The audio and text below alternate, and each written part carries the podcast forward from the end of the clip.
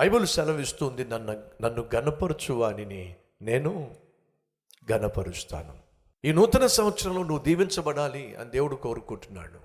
అలా దీవించబడాలి ఈ దీవెనలలో మొదటిగా నువ్వు ఆత్మీయంగా దీవించబడాలి కుటుంబంగా దీవించబడాలి అందరూ ఆశిస్తుంది కోరుతుంది నేను ఆర్థికంగా దీవించబడాలి.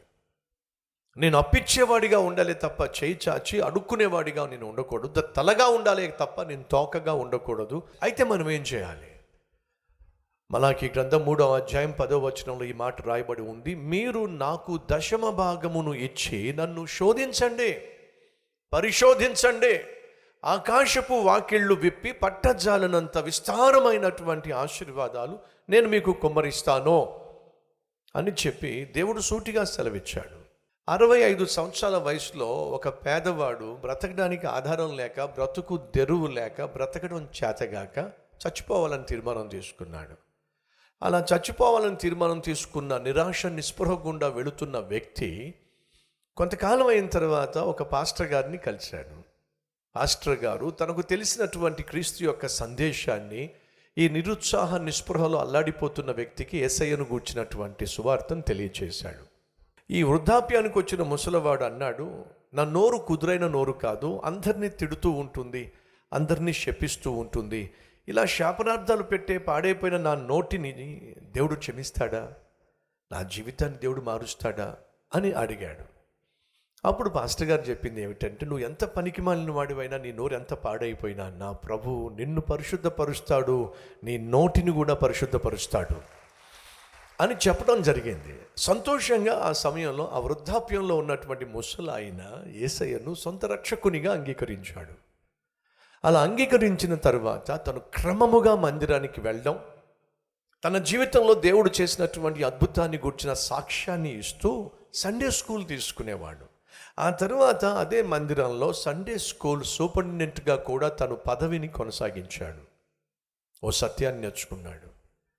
అలాంటి పాపిష్టి వాడిని పరిశుద్ధపరిచి నా జీవితాన్ని ఆశీర్వాదంగా మార్చిన దేవునికి ఏమి చురుణం తెచ్చుకోగలను అని చెప్పి తనకొస్తున్న లాభంలో నమ్మకంగా దశమ భాగం ఇవ్వడం ప్రారంభించాడు. అంతటితో సంతృప్తి చెందకుండా ఇరవై శాతం ముప్పై శాతం నలభై శాతం యాభై శాతం అరవై శాతం ఇలా అధిక శాతాన్ని దేవునికి ఇవ్వడం మొదలుపెట్టాడు. అతడు ఒక మాట అన్నాడు నేను చచ్చిపోయిన తవ- తర్వాత నా నా శవాన్ని శవపేటికలో పెట్టిన తర్వాత భూమిలో పాతెట్టిన తరువాత నేను లోకానికి దాన ధర్మాలు చేయలేను. నేను సువార్తను ప్రకటించలేను సాక్ష్యము ఇవ్వలేను. బ్రతికున్నప్పుడే నా దేవుని కోసం నేను ఏం చేయగలనో అది చేస్తాను ఎంత ఇవ్వగలనో అంత ఇస్తాను ఎంత సువార్తను ప్రకటింప చేయగలనో ప్రకటింప చేస్తాను అని చెప్పి తను సంపాదించిన సంపాదనలో అధిక శాతాన్ని దేవుని రాజ్య వ్యాప్తి కోసం ధారాళంగా ఇచ్చేశాడు. దేవుడు అతన్ని దీవించాడు. తినడానికి తిండి లేక కుటుంబాన్ని పోషించడం చేతగాక వృద్ధాప్యాన్ని ఎదుర్కోలేక చేతిలో చిల్లి గవ్వలేక ఆత్మహత్య చేసుకోవాలి అని నిర్ణయం తీసుకున్న ఈ వృద్ధుడు తన జీవితాన్ని దేవునికి అప్పగించిన తర్వాత ఎంత వర్ధిల్లాడో తెలుసా? ప్రపంచాన్నే శాసించే స్థాయికి వెళ్ళిపోయాడు. ప్రపంచంలో మీరు ఏ దేశానికి వెళ్ళినా సహజంగా అతని ఫోటో కనిపిస్తుంది. హైదరాబాద్లో కూడా అతని ఫోటో కనిపిస్తుంది. ఫుడ్ ఇండస్ట్రీలో రెస్టారెంట్స్లో అతన్ని మించినటువంటి రెస్టారెంట్ మరొకటి లేదు. అంతగా దీవించబడింది. అతడు చేసిన వ్యాపారం ఏమిటయా అంటే ఒక ఐదు ఆరు వేల రూపాయలు అప్పు చేసుకొని అప్పు తీసుకొని కోడి మాంసాన్ని కొనుక్కొని ఫ్రై చేసి దానికి ఫ్రైడ్ చికెన్ అని పేరు పెట్టి అతనున్న పట్టణము కెంటకీ గనుక కెంటకీ ఫ్రైడ్ చికెన్. దాన్ని షార్ట్ ఫామ్ చేసి కేఎఫ్సి కేఎఫ్సి అని పేరు పెట్టాడు. అరవై ఐదు సంవత్సరాల వృద్ధాప్యంలో తినడానికి తిండి లేక నిరాశ నిస్పృహలో కూరుకుపోయి చచ్చిపోవాలనుకున్న ఒక వ్యక్తిని ఒక వ్యక్తి తన జీవితాన్ని ప్రభువుకు అంకితం చేస్తే ప్రపంచంలోనే అతడు ఎంతగా దీవించబడ్డాడంటే ఈరోజు మన రాష్ట్రంలో ఏ పట్టణానికి ఏ టౌన్కు వెళ్ళినా సరే కేఎఫ్సి కనిపిస్తుంది. దేశంలో ఏ మూలకి వెళ్ళినా కేఎఫ్సి కనిపిస్తుంది. కేఎఫ్సి కావచ్చు కోల్గేట్ కావచ్చు. వీళ్ళందరూ ఎవరో తెలుసా? దేవుణ్ణి బహుగా ప్రేమించి వారు సంపాదించే సంపాదనలో అధిక శాతాన్ని దేవుడికి ఇచ్చిన వాడు వీళ్ళందరూ నిజమైన ఆత్మీయులు. ప్రియ సహోదరి సహోదరులు వీళ్ళందరూ దీవించబడ్డానికి ఆత్మీయంగా దీవించబడ్డారు కుటుంబంగా దీవించబడ్డారు. మర్చిపోకండి. ఆర్థికంగా బహుగా దీవించబడ్డారు. కారణం తెలుసా? వాక్యాన్ని క్రియల్లో పెట్టారు.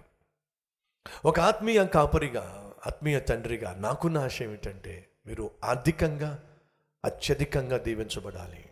దానికి ఆధారము సూత్రము ఏమిటంటే వాక్యాన్ని క్రియల్లో పెట్టడం ఏమిటి ఆ వాక్యాన్ని క్రియల్లో పెట్టడం పిసినారితనముగా సనుగుకుంటూ బలవంతంగా కాకుండా నిన్ను ప్రాణంగా ప్రేమించిన దేవుడు నీకిచ్చిన ఉద్యోగంలో నీకిచ్చినటువంటి లాభంలో ఆయన మందిరానికి సంతోషంగా నువ్వు కానుక తీసుకొచ్చి ఇచ్చినప్పుడు నువ్వు ఏమైతే ఇస్తావో దాన్నే దేవుడు దీవిస్తాడు అనే సత్యం మర్చిపోకండి.